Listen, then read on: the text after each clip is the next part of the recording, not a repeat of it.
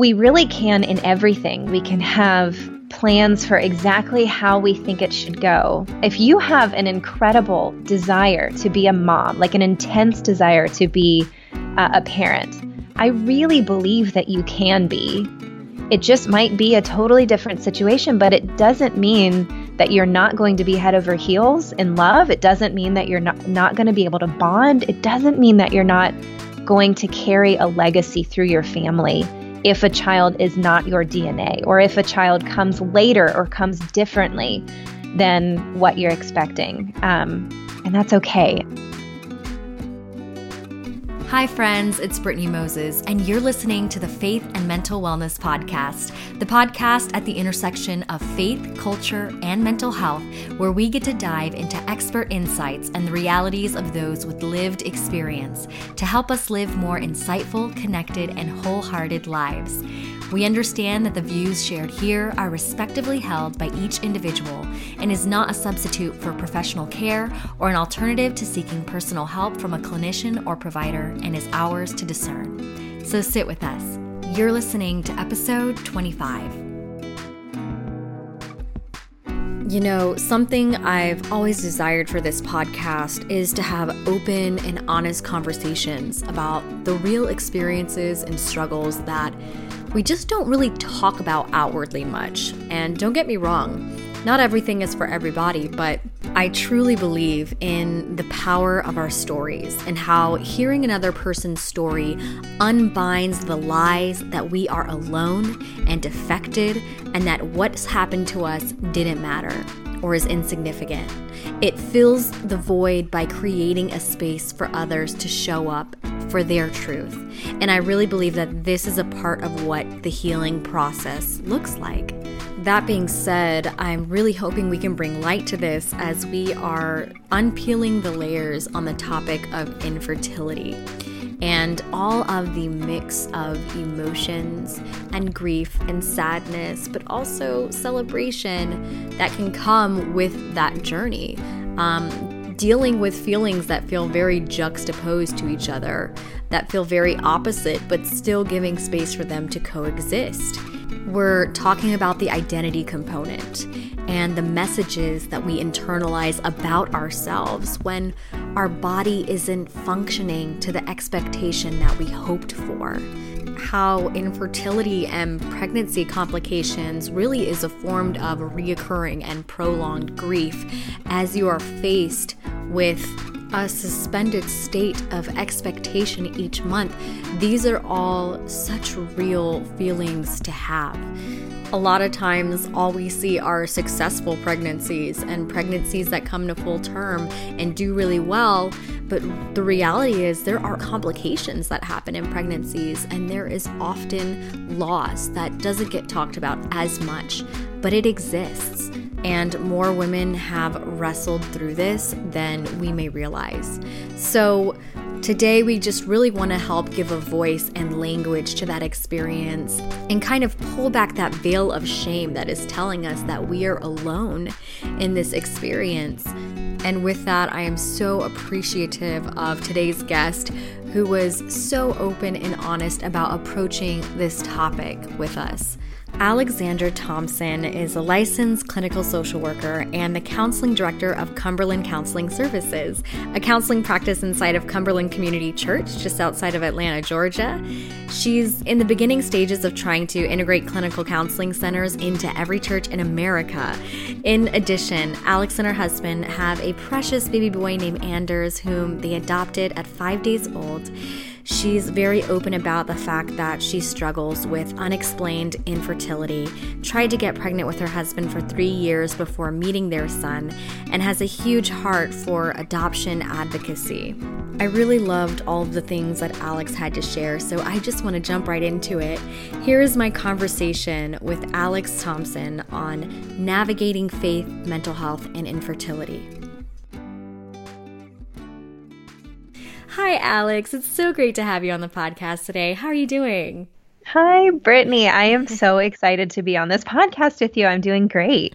I love it. So, we have a pretty cool, I don't know, unique triangular way that we've met mm-hmm. um, and that we finally connected. And you yes. were just kind of telling me the story of how you ran into me. And so, yeah.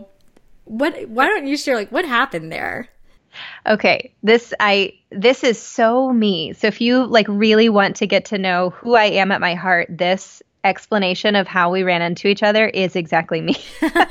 um, so probably I don't know, three and a half years ago, three and a half years ago, Brittney, wow. I was putting together a class for for my church called Faith and Mental Wellness, where I was trying to just uh, put it all out there on how these things intersect beautifully and how biblical they are when they intersect beautifully. Um, and so I thought that that was like a really creative way of of writing the title of the class, mm-hmm. faith and mental wellness. You know, it's not like off putting or anything. Um, so then I started researching who is already speaking on this because at the time I really didn't know. Um, and I found two people. I found Brittney Moses, who has a faith and mental wellness class. And I remember Brittney, I was wa- I was taking walks with you in my ears, and you oh were like going on walks with me. I know we have a That's relationship. Amazing! I love this relationship. and then I also found um, Robert Vore, who has another podcast, and um, you're in LA, but Robert, who speaks on his his podcast, is called CXMH, yes. which is the church intersecting with mental health, and he happened to live in Decatur. Um, so when I figured that out, because I was like listening to his podcast and maybe following him on Facebook or something or Instagram, I can't remember, but I noticed he said something about living in a city inside of Atlanta, so we were very close. So I had this moment of like, we shouldn't be reinventing the wheel. We should be like relating with each other. We yeah. should have some kind of professional friendship so we can kind of go into what we're trying to do together. So I reached out, we had coffee, and now Robert Vore is one of my therapists here at my counseling center. And I am now speaking with you in person for the first time on your. Oh podcast. my gosh. I I always say God is in the details. Like God yes. incidences is so cool. I love that. I love that we shared long walks together. Yes, Brittany, you've been with me. Unknowns to me, but I love this. And yeah. you're just, you're such a light and you have such an incredible story and just spirit um, mm. and everything that you share. And so I really can't wait for today's conversation, which I think is going to be so, so meaningful to so many mm. and so necessary. So, but before we get there, why don't you tell those who are listening a little bit more about yourself leading to the work that you're doing today? I love the intersectionality of work you've mm-hmm. been doing between yeah. faith and mental health. Yeah. Okay. So that's another interesting story. it's kind of a long story, so I'll keep it as brief as I can. Um, but when I was younger, like all the way up to high school, I was um, really expecting that I probably would be doing acting and dancing. Mm-hmm. that's what I did my whole life. Um, some kind of entertainment industry is what I expected. And um, it was when I was um, a senior in high school I realized that there was this tug on my heart. I don't know, like I wasn't in a church going family. That wasn't really part of our lifestyle. We'd go like on Christmas and Easter, um, but but that was about right. it. And I started dating this person that I was um, kind of playing house with a little bit, and I realized as we were playing house at 17 years old um, that he didn't want to go to church. Like he didn't want that to be a part of this, you know, could we get married one day fantasy. And I realized in in that season of my life how important that was to me. So then I we broke up, and then I started going to church on my own, and that's really when I actually became a believer. Um, and realized that I've always had a real soft spot, spot for God and understanding who He was in mm. my life um, and also a real like serious level of empathy for people in my life um, in all like areas of my life including my own parents and my own siblings and all of that. Like i was always just very tender hearted yeah. so it occurred to me after i became a christian that um, I, i'm not sure that i am cut out for entertainment. I think maybe that was more so like my my family's dream for me, but it wasn't. I I'm really cut out for uh, walking alongside people through tough times. Um, and that's when I looked into social work because it's so much like the field of social work. I'm an LCSW, licensed clinical social worker. Mm-hmm. The field of social work is so robust. Um, and it's really an excellent, like you get an excellent therapeutic education through the field of clinical social work. So that's how I got into that. Um, and my husband and I, we got married very young. Um, when I f- graduated with my master's and got licensed, I was working in the field of adoptions actually for several years. And then we ended up moving to New York City for a little while where I was working, doing a lot of play therapy in schools and stuff like that. And I really thought that's what I uh, probably like that's probably where I would land. Um, but then my husband got a job that moved us back to Atlanta a little prematurely. I wasn't quite ready to say goodbye to New York City. Mm-hmm. Um, but it was such a good opportunity. We moved back. And I'm the kind of person I just, I have to, I just needed a job. I, I didn't matter at that point what it was. We were very young. I am the kind of person like, I got my, I have to support my family, even though we, it was just me and him. And I probably could have gone a little slower, but I just needed to feel that I was contributing at that time and wanted a job for when we landed back in Atlanta. And that is when I got a job working in research at um, Emory School of Psychiatry. I was working Ooh, yeah. um, in a research study on depression. And basically, all I was doing was acting as a diagnostician. And it was a very uncomfortable environment for me. If you have any conversation with me for any amount of time, I will refer to some research study I read or something really interesting. But for the most part, I'm very intuition, mm-hmm. I'm very relational. And at Emory, I absolutely could not be as I was diagnosing people to, to see if they were compatible for our research study. But what that did was it made me extremely uncomfortable. Uh, and it made me, I think, really good clinically in diagnosing. But during that time, because I was so uncomfortable, I reached out to my new church and I said, you know, I'm not really doing therapy right now, and that's my heart's work, and that's my clinical training, and that's what I want to do, but I'm not really doing that. Could I volunteer? Um, I don't know how that would work, but could I? Do you guys have people who could meet with a therapist in your church that I could kind of take off your hands for you? And I think uh, in you know a breath of a puff of air out of their mouth, they were like, "Yep, here's four. Right? yeah. So I yeah, I'm sure a full time job and was volunteering with four, um, you know, clients at that time. Put a little informed consent form, made a little intake form, like very, mm-hmm. you know, mm-hmm. grassroots. Started that, and then I was just continuously so uncomfortable at Emory um, that. I got a text message from one of the pastors just kind of randomly, Hey, can you call me when you get a minute? Um, and I said back in that text, Sure does this have anything to do with you wanting me to start a clinical counseling center in your church? And he said, um, no, but maybe we could talk about that. And that's just putting that out there. yeah, just putting that out there because that's much, you know, more what I'd rather be doing. And that is what started the like. I think it was another six months or something that we talked. Um, that's what started this clinical counseling center inside of my church here in Atlanta. I love that so much and yeah. um, I even I can't remember exactly who, but someone I think it was Steve Austin who I had an interview with was just talking about like you know the potential of a partnership of having a counselor or therapist housed in your church where maybe you yeah. house them to do their services there and that will yeah. really help bridge that intersectionality for those who are at the church even just feeling more comfortable with the idea of Absolutely. mental health and destigmatizing. So I love that you're doing that yeah. and that you just did it in this grassroots way. Mm-hmm. And you know what, Brittney? It's been so simple, for lack of a better word, because it certainly has not been simple. Nothing in therapy, I think, right. is simple. Um, and we have all of our, you know, ducks in a row and and we're very ethical in how we do it. It's now I started the counseling center now there are 3 counselors who work alongside me and they're all amazing. Robert Vore being one of them. Mm-hmm. Um it was but we were able to do it kind of so efficiently and simply that I had, you know, I think God gave me this idea like why aren't we teaching every church in America how to do this because we really can't. And so that's what I'm I'm you know with what we're doing now, um, about to turn this into a nonprofit, so that my whole job moving forward will then be meeting with churches and trying to get counseling centers in every church in America.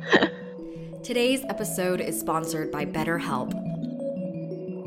Hey guys, we're gonna get right back to the conversation because trust me, I know you'll want to hear the whole thing. But I quickly wanted to share with you this exciting new partnership I have with BetterHelp. That's B E T T E R H E L P. One of the questions I get asked a lot are how you can go about starting therapy. A number of you are located around the country and even around the world. And as helpful as I often like to be, sometimes I find myself limited in being able to provide the one on one resources that you need. Well, I'm happy to say that one option I can share with you today is BetterHelp's online therapy and counseling services with licensed mental health professionals. Since I know a lot of you guys want more faith based counseling as well, I'm even more excited to share that they also have another service called Faithful Counseling, which has licensed Christian therapists and counselors who are certified by their state, where you can receive licensed counseling using your computer, tablet, or mobile phone through video calls, phone calls, or text messaging. So I use BetterHelp Therapy. I've been using it myself, and it's been super convenient, you know, between school, work, and really just having someone someone to check in with on a regular basis has been so important for my own mental health. So, what happens is when you sign up, you'd be matched with a counselor in 24 hours or less, and you can securely message your counselor anytime, any day, you know, day or night, and get replies within 24 to 48 hours. BetterHelp also has groupinar sessions every week where you can learn in groups directly from licensed counselors on multiple topics like relationships and ways to overcome anxiety.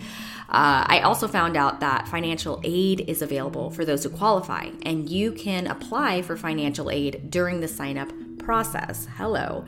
Additionally, listeners of the Faith and Mental Wellness podcast, like you, get 10% off of their first month using my specific link in the show notes below. And like I said, I know a number of you are around the world. BetterHelp is available worldwide. And if you want to get started and get matched with a counselor within the next 24 hours, I have links to both BetterHelp and Faithful Counseling in the show notes. I should mention that it is not a crisis line, okay? If you are experiencing a crisis, I have a link to all the crisis lines by country in the show notes as well. Check it out and let me know what you think. Okay, let's get back to the conversation.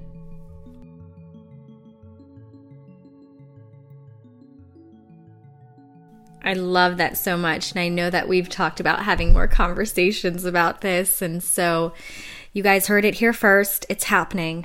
We're putting it out there. It's so needed. And um, Absolutely. I'm your girl. I'm with you, however I can be. love that. So, you know, not only have you been such a force for helping others overcome you know, the heart of their hurts, habits, and hangups. I feel like we're very kindred spirits, you know, and just mm-hmm. your journey and explaining your heart, and me being someone who is currently in research and yeah. loves it, the scientific aspect and everything of it, mm-hmm. and the mm-hmm. deduction. I, I love it. My brain could go around it for forever. Ooh. But then I'm like you. I'm very much a relational person, you know, very much a therapeutic person one on one.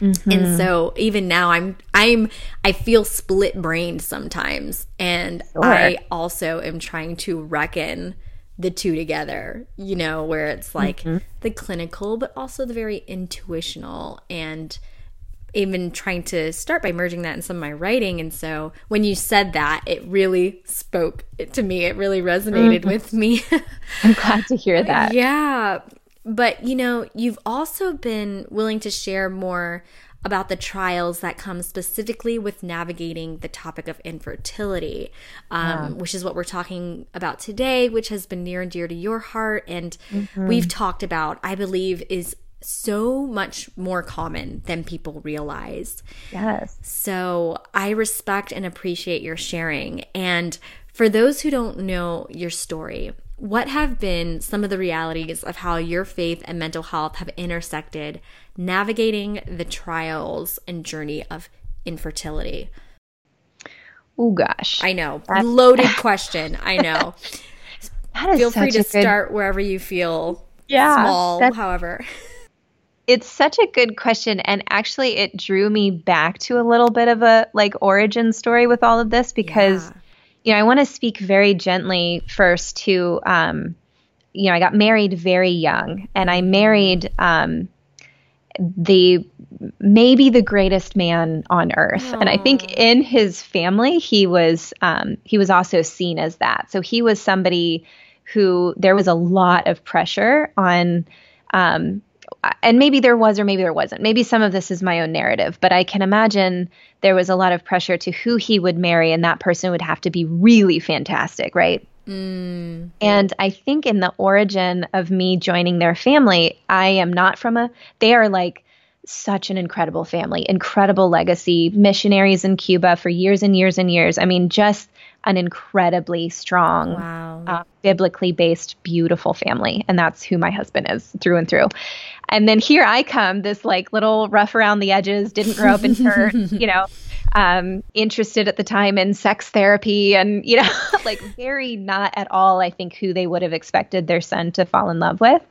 Um, and so I carried a little bit of that, like, I don't think that I, at this point, I don't think that I have presented myself as like, you know, really why Ben fell in love with me so much because I'm kind of anxious around them and stuff like that. Mm, that um, so. I already yeah, so I already um, struggled in the family a little bit with that just on my own. And we've talked about it a little bit, you know, me and Ben's precious mom. We actually talked through that a little bit recently. But Ben's younger brother married um, recently, you know, just in a couple of years, married this beautiful, talented, well-spoken, incredible woman who's who was very like what the family would have expected, you know, mm. re- a lovely person. Um, and so here I am struggling with um, okay, there's definitely a difference in how I came into the family versus how she came into the family. Um, and then on top of that, they were married, you know, not even a year before announcing that they were pregnant. And did it very gently, handled it really beautifully w- with me because they knew that at that time we had already been trying for three years and still not getting pregnant. They were very gentle about it. But I, I had this, you know, feeling kind of less than in the family just getting married and then feeling less than in the family because now I can't produce a child and here she comes and she kind of has done everything really without any sweat, you know? Right. Um, and so during that time for me, um, I really leaned hard. I mean, hardest I've ever leaned into my faith in God. Um, allowing him really to open up my chest and show me. I kept saying to my husband during this time, show me like little, this little monster that was in there that needed approval or needed to be, you know, the star or needed, I, I don't know what exactly I needed, but God was showing me that I absolutely could not find those things in anyone else but him. And so he used that marriage and then he used the infertility to strengthen my faith, I think, beyond measure. Um, because I, I really like leaned hard into his chest for him to just say like yeah this sucks and i'm right there with you and i take this as seriously as you do yeah uh, and i think if i hadn't had that faith in him to you know that he was taking this as seriously as i am that he's grieving as hard as i am and also this faith in this real person and i'm saying please look at me like tell me how I can get closer to you and how I can actually move on and get through life um, just with you. Show, I don't know how to do that. I need you to show me how to do that. And if I hadn't had my faith, I think I could have um, kind of coiled up into a little ball and stayed there for a lot longer.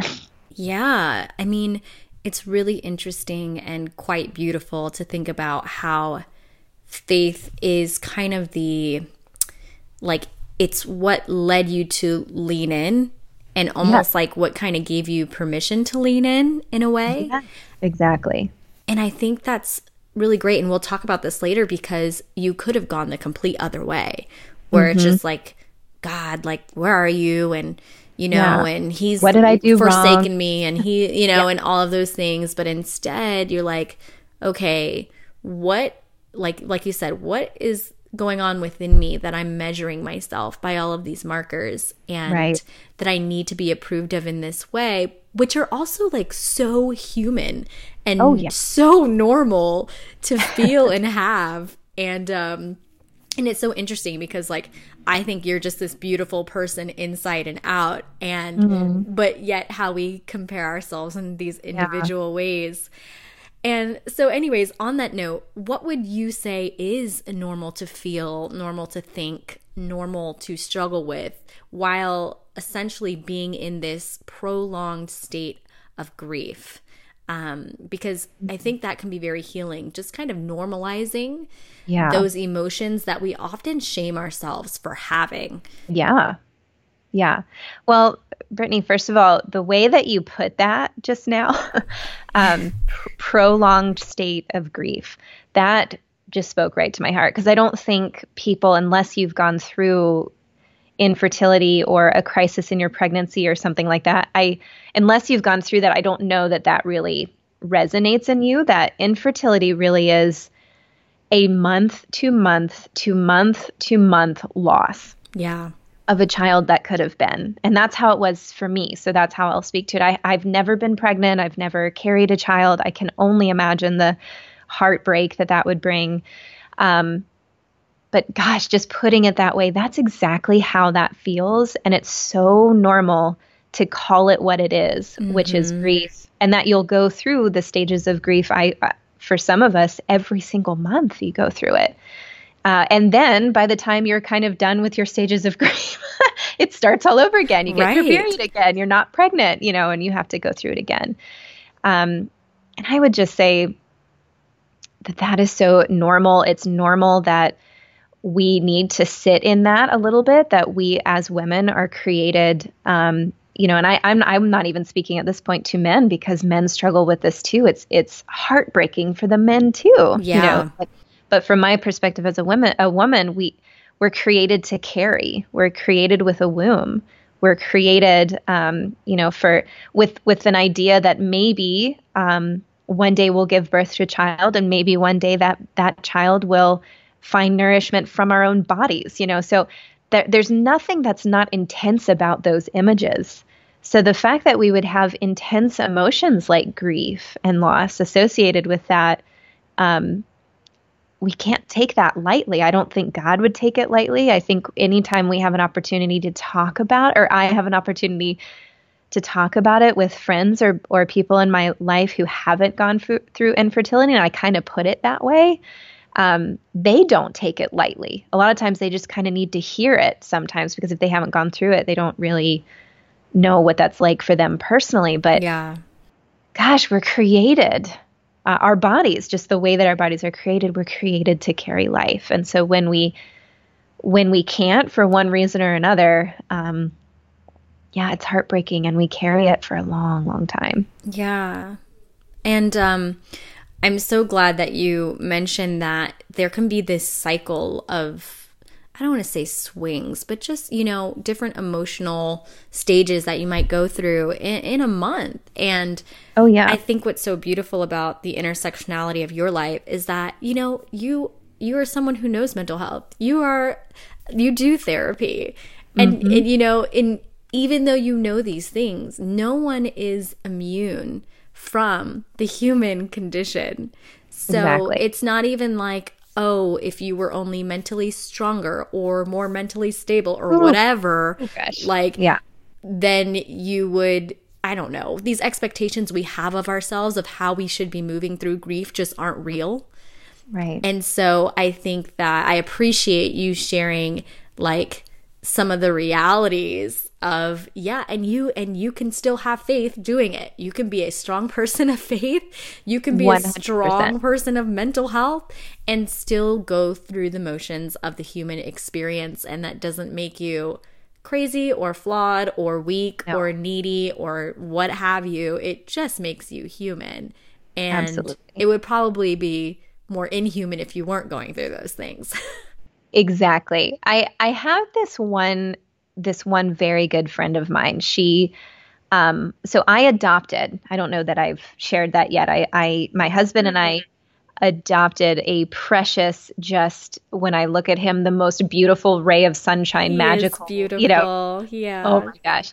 And he is smart and determined and, uh, you know, brave. He's just everything. Um, and I'm a little bit, if you spend any time with me, you'll know I'm a little bit obsessed with him, and my husband is too. Um, and I have a good friend. She she adopted a child born um, under similar circumstances and born into similar circumstances, and I can talk about that a little bit more if we if we have time. yeah. Um, they were born a month apart. We live a couple of miles away, and so we we went, we were able to go through the infertility journey with each other, and also the adoption. You know, and all the heartbreak and joy and celebration that comes with that too. And just the other day, um, she texted me this long text. She's like, "I just know you'll understand, and I just want to put this out there that I was sitting at." Uh, a drive-through of Chick-fil-A and I just lost it. I just started Mm.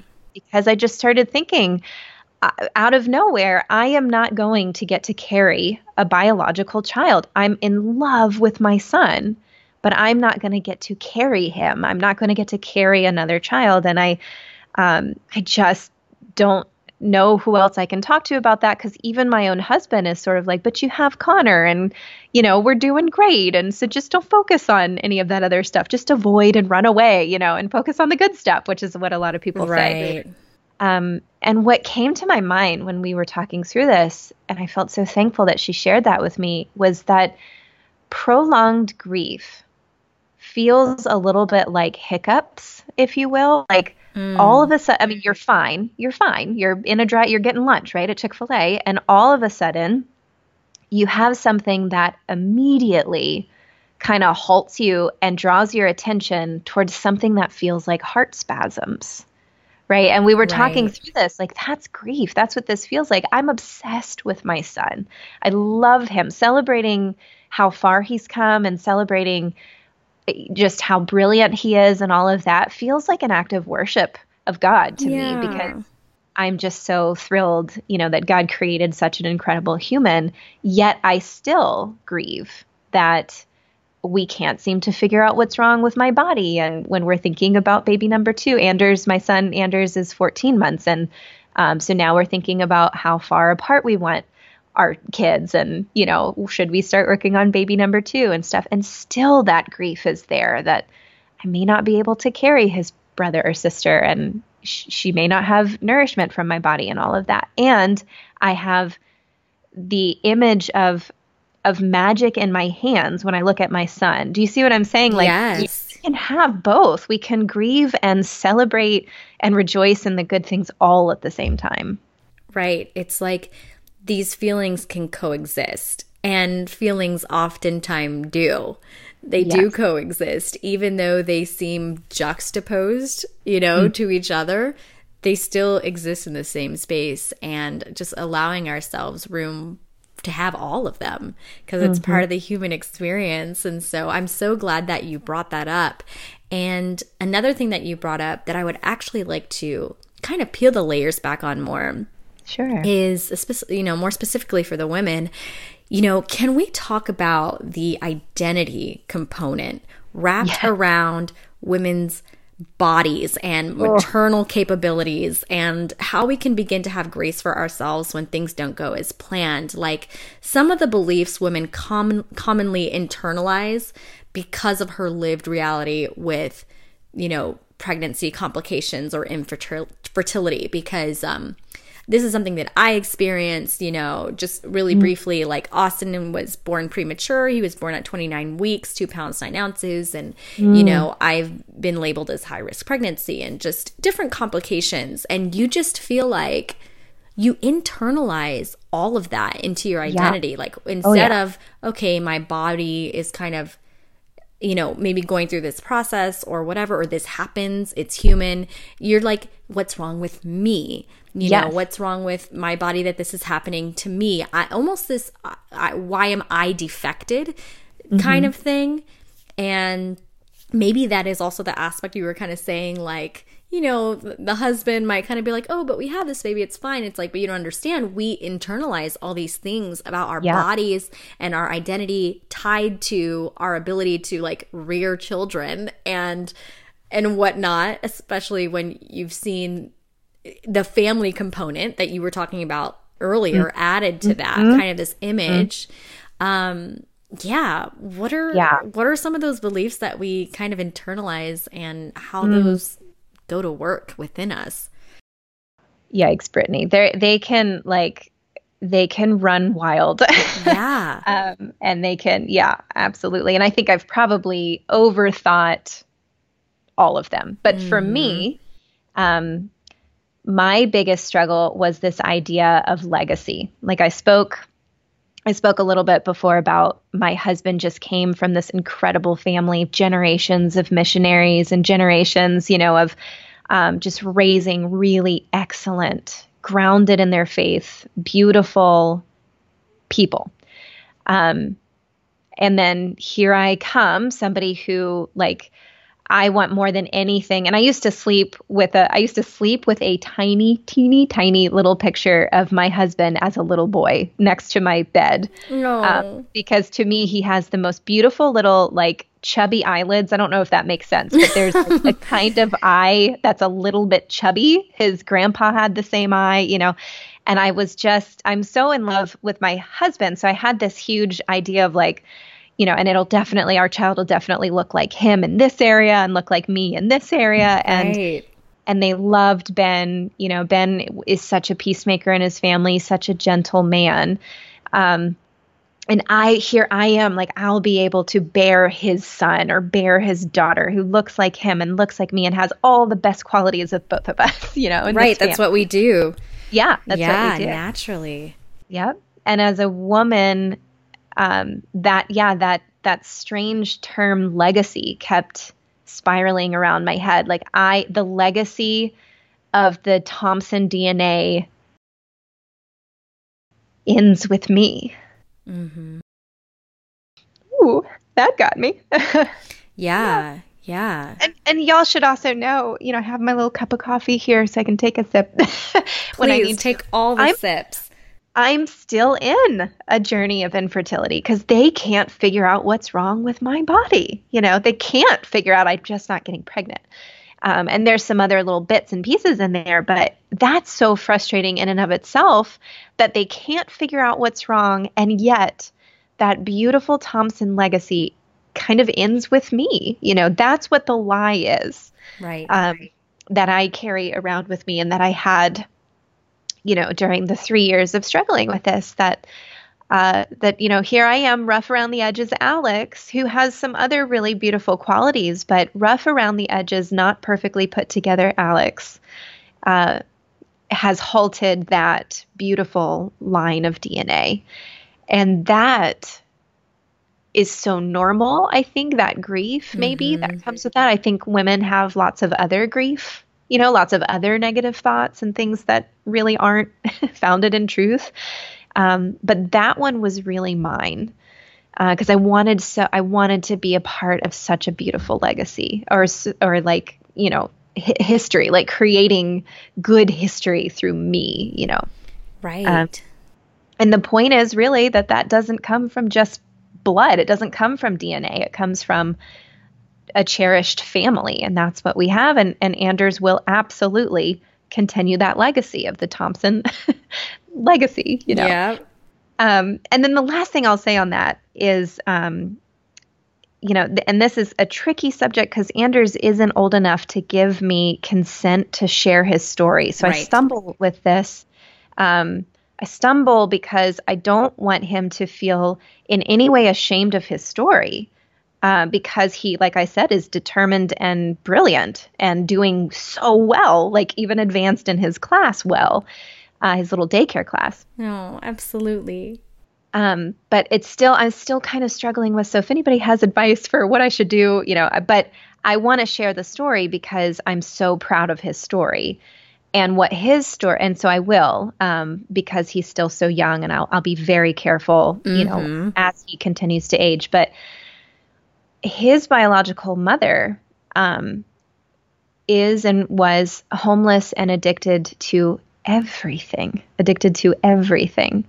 Um, and so when he, when my son came into the world, he was born uh, dependent and had to wean in the hospital for, mm-hmm. for three weeks. And we got to, we met him at five days and we got to be with him during that journey. Um, and I think so many of us, if we go through the, if we're considering the adoption process, we're very like, we but we we're too scared to to consider this and we we're not sure how we would handle a child who has been exposed to drugs in utero and none of this and none of that. So it kind of has to be the perfect situation you know for a lot of us. And that is completely and totally okay.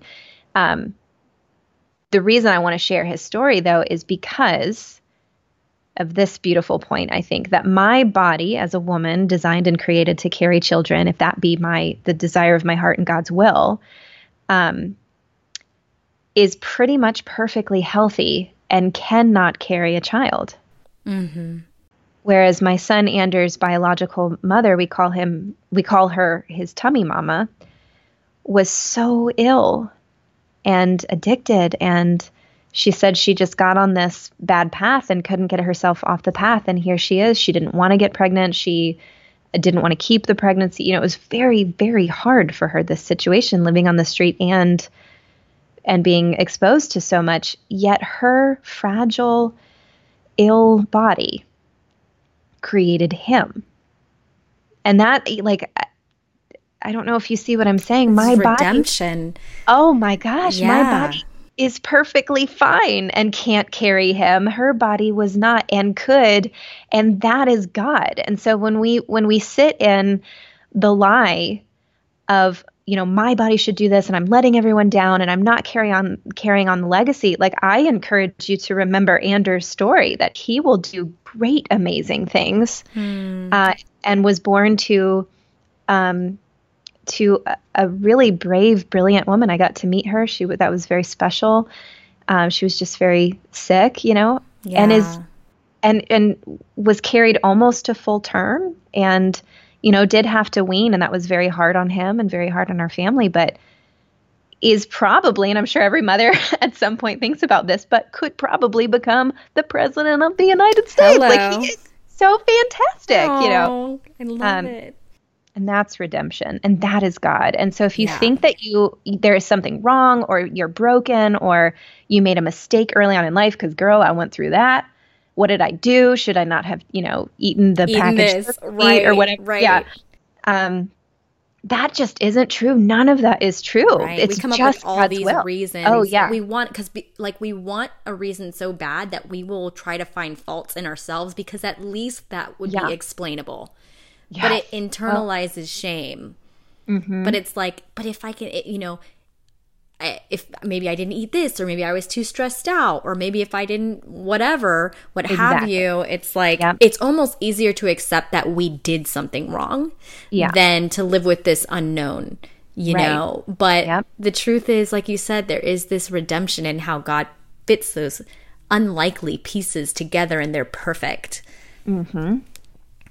And um, there were two things that came to my mind as you're saying all this because I'm just sitting here with my coffee and absorbing it. Because one is that, like, you articulate this so beautifully and so gracefully. It is so apparent that you have spent time processing this and mm. doing the deep work of healing in the midst of grief to be at this place where I don't know where you're sharing these beautiful revela- revelations and so mm-hmm. I just kind of wanted to take the time to highlight like how beautiful the outcome can be in processing through everything and leaning in like you said and doing the internal work in spite of I mean, a very just trivial circumstance.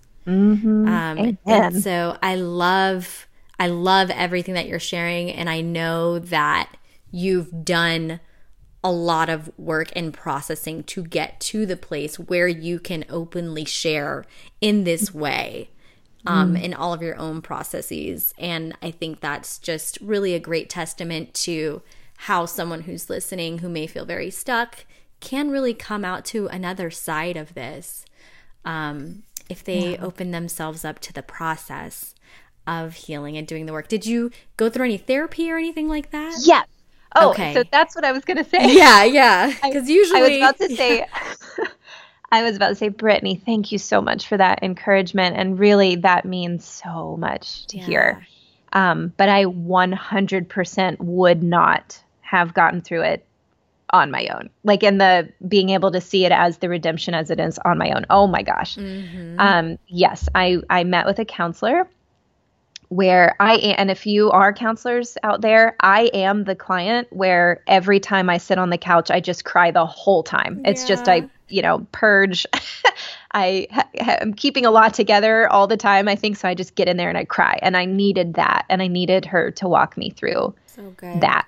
Um, but then I also have two very important people who stand out to me. I have a, a good friend, Connor's mom. You remember Connor, the um, the she has an adopted son who's a, a month younger than mm-hmm. Anders, and we walked through infertility, and then now we're walking through adoption, born under similar circumstances. Um, she and I would get together frequently to just sit with each other over coffee and talk and it wasn't a um, you know she was leading me and i was kind of seeking her guidance or that i was leading her and she she was seeking my guidance. It was very much like girl this sucks. Girl this is hard. Right. um, this is something that someone said to me. This is, you know, how my family responded when I tried to bring this up, you know, and it hurt so bad. And we feel so alone in this. And like it's really, no one's really going to understand unless they've gone through it together. And that was extremely important for my journey to have somebody who wasn't leading me. We were leading each other and we were just walking like hand in hand through the process with each other. Uh, another person who was very like vulnerable and genuine in the process, even talking about the stuff that you're not supposed to talk about, you know, uh, yeah. uh, finances and all of that.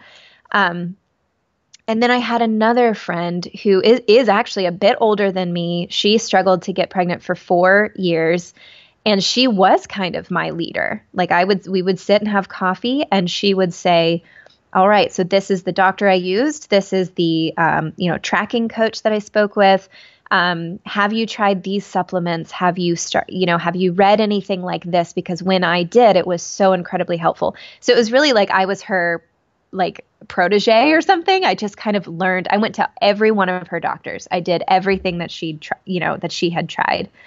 Um, because i think i also just needed to be kind of held by a big sister who knew exactly yeah. how that where I wasn't leading her. I wasn't like giving her any support. She was giving all the support to me and totally understood.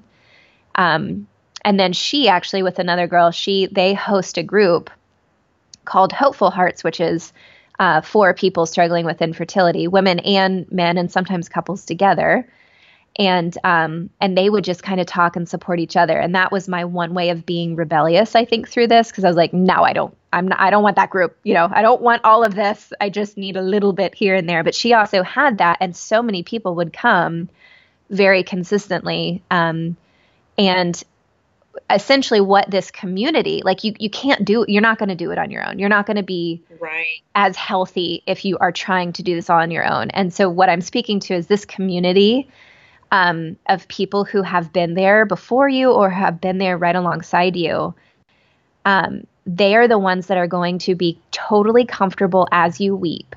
And they're going to be the ones totally like bouncing off the walls when you send out your baby shower invitation or when you bring your baby home. They're going to be the ones doing the meal train for you and stuff. You cannot be alone in this. You have to have community so that people can mourn with you and so that people can celebrate with you.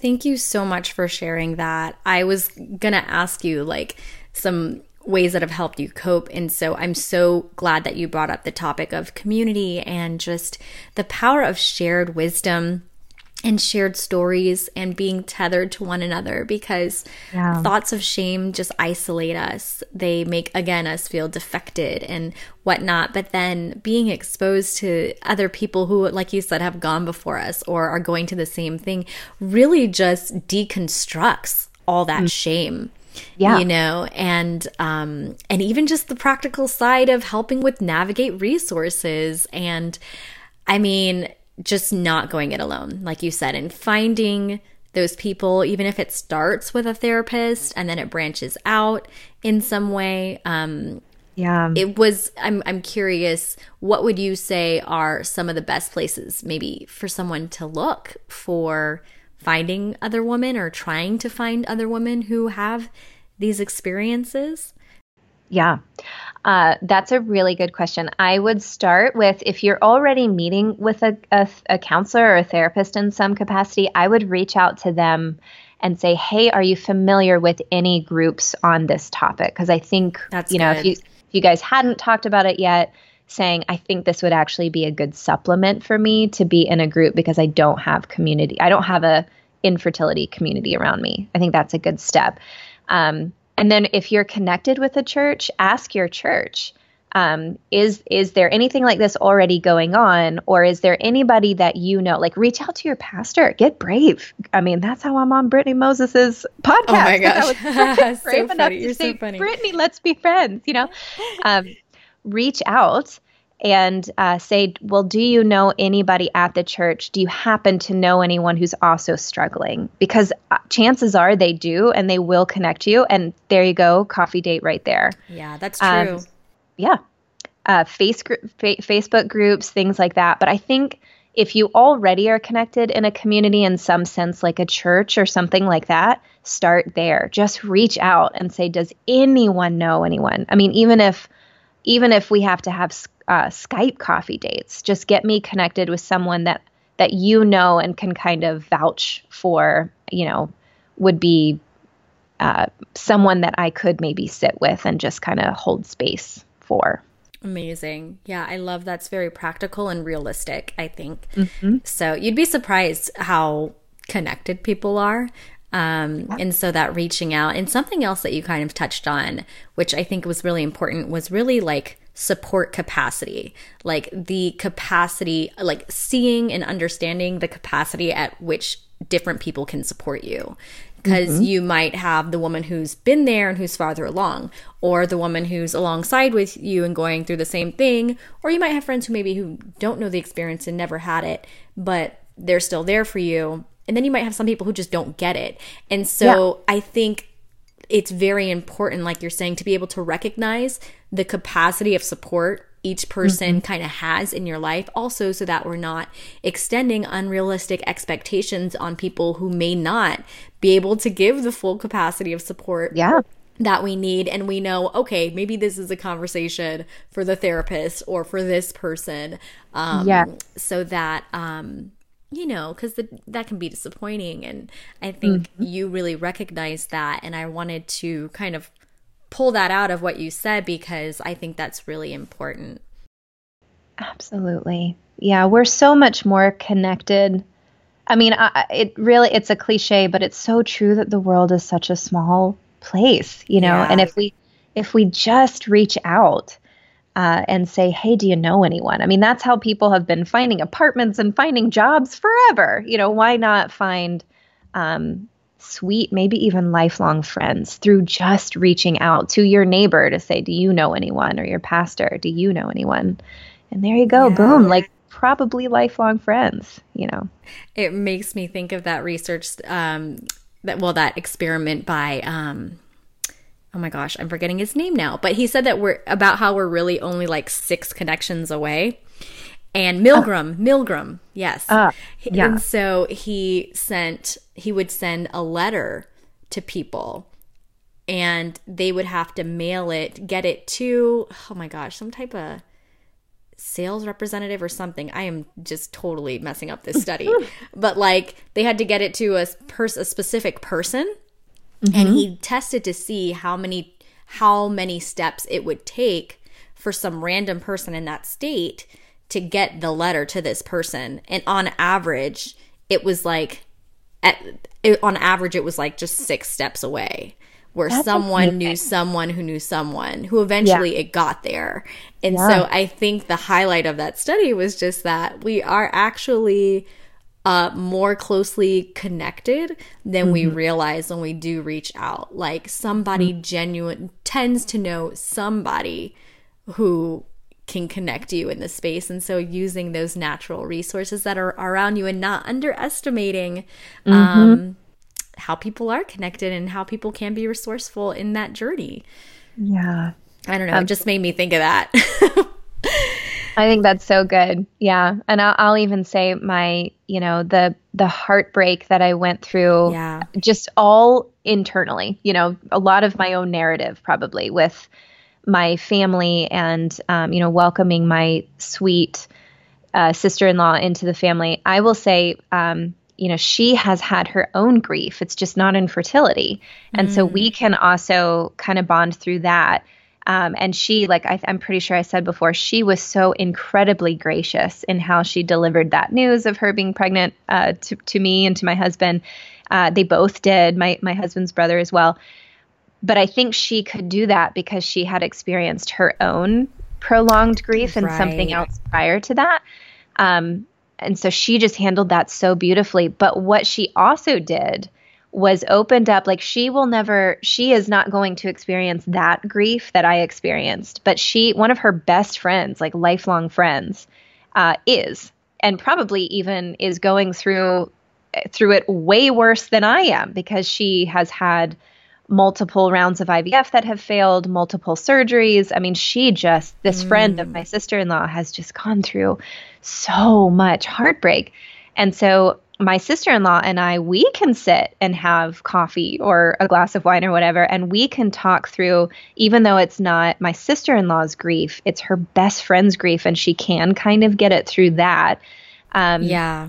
And even that kind of makes the world a little bit smaller if you're just willing to be vulnerable. If you're willing at the right time and in safe situations with safe people, you have mm-hmm. to know they're mm-hmm. safe, you know. Um, if you're just willing to speak to your grief and to your longing and what you've been going through, um, you know, it will even open you up. So now I'm connected with her friend a little bit, mostly, you know, just through social media. But now we can kind of track each other. And when she has victories, this friend of my sister in law, when she has victories or when she has kind kind of some obvious more heartbreak, and I know her story, so I know that that's probably what she's referring to, kind of thing, then we can talk through social media that we have each other's backs and that we're supporting each other. And that came through my precious sister-in-law who isn't experiencing that yeah. grief. You know, so we really are just so connected if we allow ourselves to be and that's kind of the hard part, you know.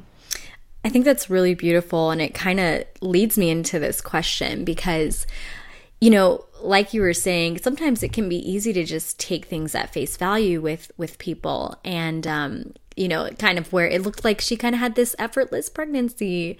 And mm. here you are, like trying and, and, and struggling. And so, but yet she had this other form of grief that mm-hmm. she resonate that she resonated with. And so mm-hmm.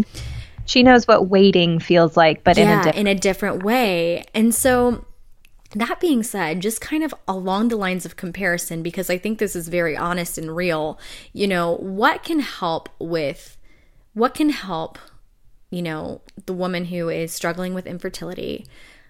What can help with the highlighted grief or even envy or comparison that may come with seasons of witnessing those around them conceive to full term, where it looks perfect and effortless and kind of everything that you want, you know? And, um, mm-hmm. I mean, and that just natural comparison that takes place. Like, what helps soothe over that. That's such a, I mean, these questions, Brittney, you're killing it. Oh, um, I, I just want to be real because I'm like, I know this is what's going on. And if yeah, nobody sure. else is hearing anyone else talk about it, we're, we're going to talk about it here, you know? We're talking about it. Yeah. yeah. So, what came to my mind when you said that, um, was the image of me getting something in the mail that I'm excited to get because it has my name on it, you know, and it's cute and it's probably something just right. for me and it's cute. And I open up that mail, that envelope, and it's another baby shower invitation. Mm. Um, and I know I already knew that she was pregnant. Like there's already been a Facebook announcement and we're close. That's why I'm being invited to the shower, you know, right. but I get it.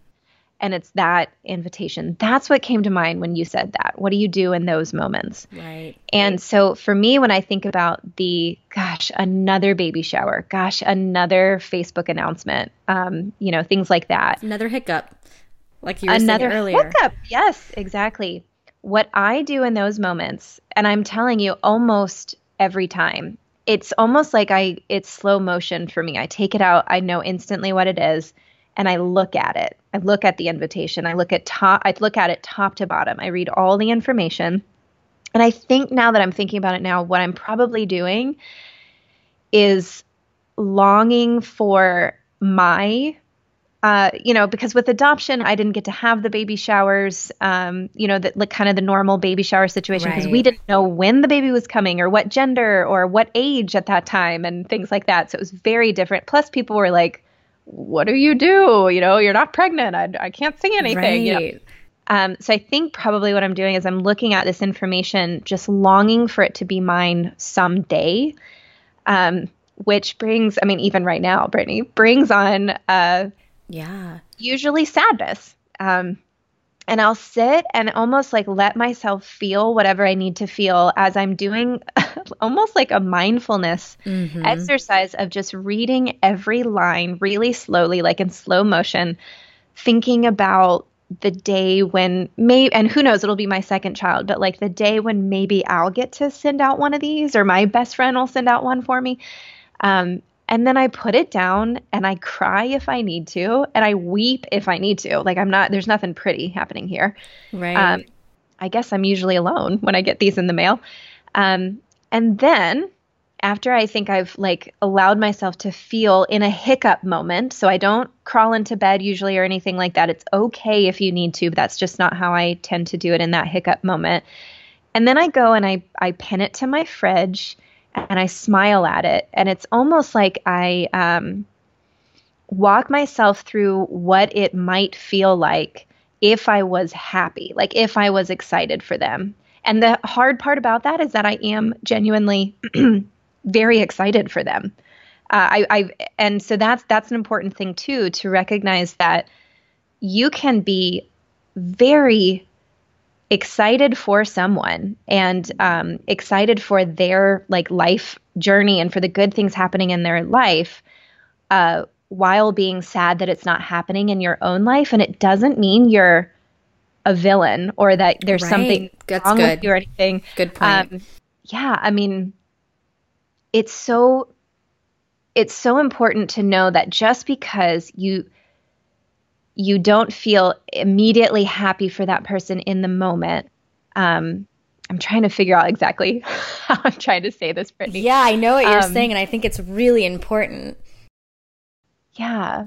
Yeah, like just because you feel that's something that you want, which is natural, and mm. like it might bring sadness or grief, that doesn't make you someone who like that doesn't make like you said i think was perfect it doesn't make you a villain it doesn't yeah. make you like anti them or anti their baby or it doesn't exactly. make them the enemy or you the enemy as much as our shame would have us believe because it always wants to confine yeah. us into mm-hmm.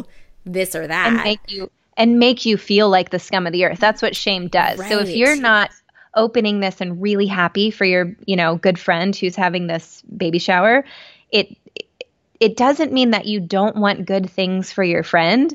It means right. you also want good things for you. And gosh, isn't that the image of being a healthy person? That you right. want good things for you? You know, that you like in, in some sense that shows that that you value yourself and you see your own value in that. That Absolutely. you deserve good special things too.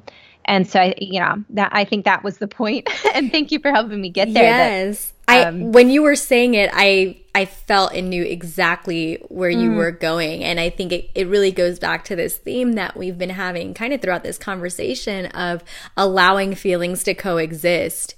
Yeah, um, like exactly. another thing that shame does is like we have all these shoulds of like how we should be moving through a process, but really like what are the measures for how you should be like wading through uncharted waters and it's just like however you process through it that helps mm-hmm. you mm-hmm. that helps you get through it you know obviously as long as it doesn't result to you know something extremely self-destructive right. um or others destructive. We don't want to do that. destructive. Yeah, then yeah. it's like allow yourself the grace to process the way that you're processing, you know. And I love yeah. that. And I think that you like allowing yourself to feel, like you said, and to get it to look over it, to slow mo, kind of and grieve it.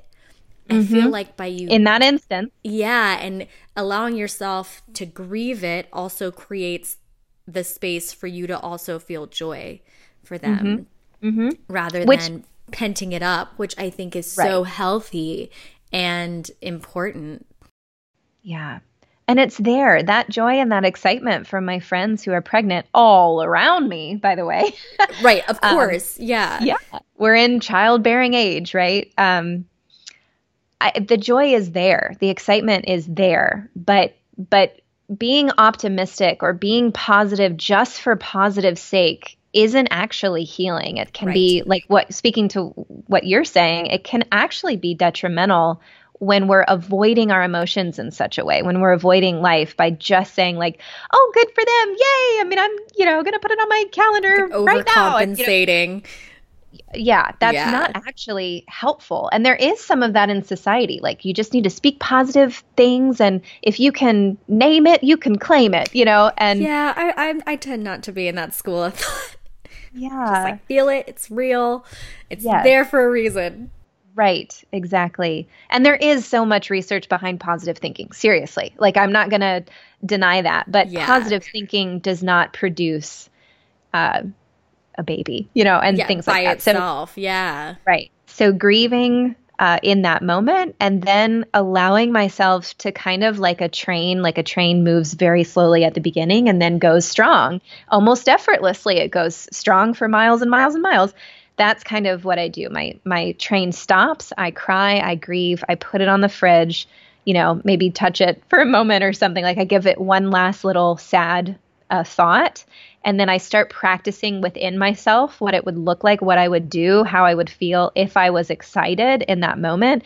And then suddenly my train starts to go faster and it's a little bit easier for me to grasp that emotion that's deeper inside me because the grief is a little bit more on the surface. It doesn't mean it's not there, it's just a little deeper down. So practicing that helps me get there after grieving and actually feeling, you know, my real feelings in the moment. Yeah, what a great analogy. I think this is going to be so freeing for a lot of people because as women, we just don't talk about, I mean, I feel like pregnancy in general, unless it's kind of going well.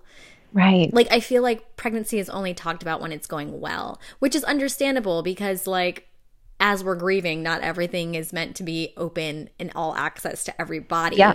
Yeah. But I feel like sometimes as a community of women, so to speak, um, it can isolate us into these even these little experiences like you said of receiving that letter in the mail you yeah. know and it's just like i think just opening up the floor as we're having this conversation that complicated pregnancies and this happens so often mm-hmm. um, and all of these feelings and um, just as a community of women being united in that and supported in that.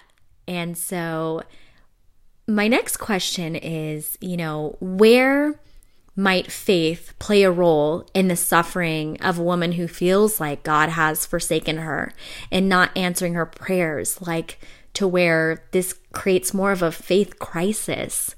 Um, mm because it's like god i'm praying for these things and this is the other thing that we get as believers like i'm doing everything right right i love yes. you i yeah. serve you i've kind of checked yep. off all the boxes and yeah. i'm believing and i'm surrendering and you know like why are you denying me this and maybe feeling more like god really isn't there because if he cared he would really care about what I care about. That's mm. kind of the thought. And so yeah, so how does how does faith play a role in kind of bridging those paradoxes mm-hmm. that feels so real maybe from your from your own experiences like what led you to actually lean in more yeah oh that's a really good question um what the question what how why did i lean in more? Gosh i don't know. I think yeah. Holy, the holy spirit doing it for me right? probably. No, that's really um, true. yeah but sometimes it's like beyond what you could um beyond what you could ask or imagine. Sometimes it's just god like god's grace oh, yeah. doing it and it's like i don't even know if that was me. Oh somehow yeah. we got here. Somehow we got here. I think it is a yeah it is a yes that and. Like it's a yeah. yes and thing. It is always god's grace. It's always i think the holy spirit acting and moving in us and at the same time it is also us. Yeah. Um and so what came to mind i think immediately as you were asking that was the image of a father um that i have with my heavenly father. Like that is when i think of faith i just think of my relationship with my with my father my heavenly father and I think about how any good father would want us to know how good he is, how trustworthy he is, how much he is in our corner, how much he loves us, how much he thinks of us. Um, hurts when we hurt, you know, that's a that's an image of a good father. While at the same time, that good father wants us like almost has to demand that we also experience hurt because we have to know also how strong we are and how dependable we are. And I know that this can teeter on a little bit of a cliche answer, mm-hmm, and I, mm-hmm. I don't mean for that to sound cliche. And if you're in the middle of your heavy grief, girl, I, I mean, you know, you can uh, turn away and roll your eyes. I, I would be doing that too probably if I was right in the in the middle of it. But what I can see so much now is that God is trying to show me, oh my gosh, he's in my corner. He is taking this as seriously as I am. He's grieving with me every month when I find out that I'm not pregnant. he is um, he's taking it as seriously as I am. Um, he is grieving every single month when I find out that I don't that I'm not pregnant that month right alongside me. He is so real in that.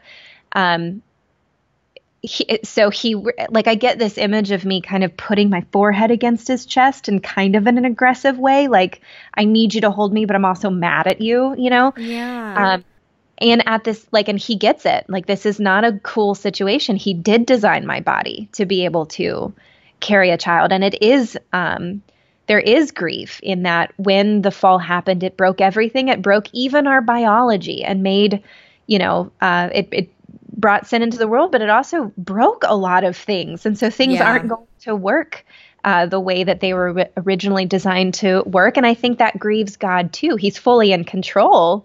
Um, but he's, I think, also an emotional God as well and feels the grief that we feel that this thing that I want so badly, you know, um, I'm not experiencing in a biological way yet, and that's okay. And at the same time, he, as a good father, wants me to know that I am capable of getting through tra- tragedy. I'm able to get through tremendous grief day in and day out. I'm able to even lift others up and have coffee and share my journey and encourage them, you know, um, because because I'm that strong and because he created me to be that strong. Yeah. Uh, that's what I think the faith component has been for me. I have seen, and I'll tell you, like this just came to my mind all the medical appointments and medical procedures and invasive, you know, crazy things that we have to go through when when we're trying to figure out what's causing the infertility.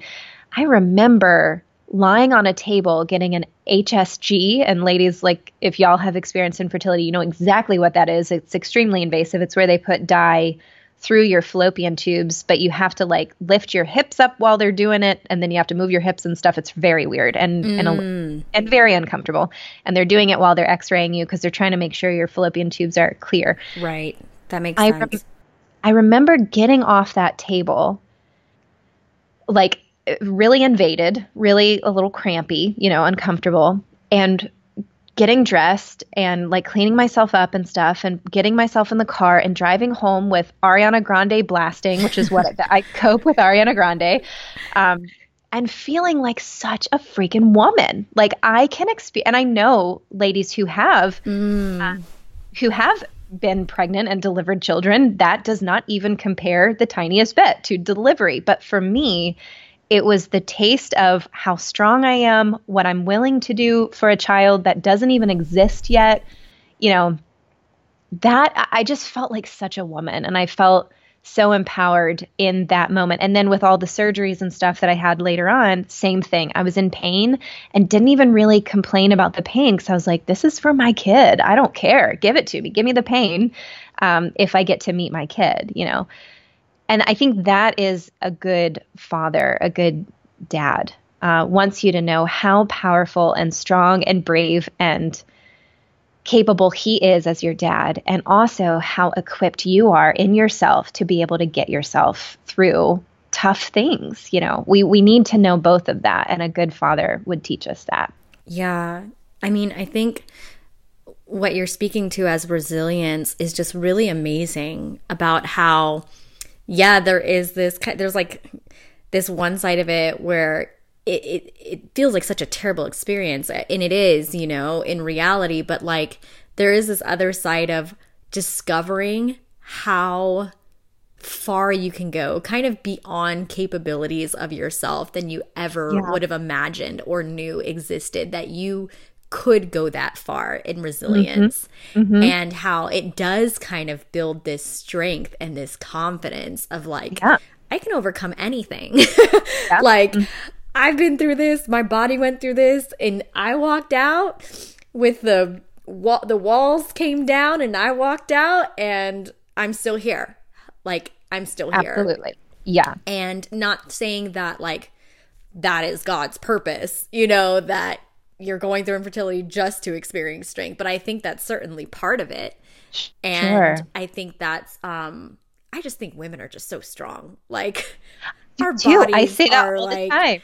And it's I mean it's interesting because you were talking earlier about how like my body is is perfect but it just can't carry a baby and it's like looking at this so like i mean your body is really so strong in going yeah. through all of these things and it just shows yeah. how like strong and actually perfectly capable it, it is in spite you know mm-hmm. the yes and and so i think that's really amazing and i was thinking brittney about your body carrying a child you know and yeah. and like all the ladies out there who aren't struggling with infertility but have actually had pregnancies or who are in the midst of that now um, how incredibly strong your body is. And like I was thinking, that's probably how they feel when they have when they give birth. They're like, I am a freaking woman. Like I could go through all this and you know uh, carry I can go through anything after I can go labor. through anything. Right. Thank exactly. you so much for saying that because, like I told you earlier, I had complications. And yeah. so at first it was like, what's wrong with me? But then looking back, you're like, mm. no, actually, it was really strong for making it through that. And yeah. so, um, yeah. So thank you so much for sharing. Oh my gosh, for sharing all of this.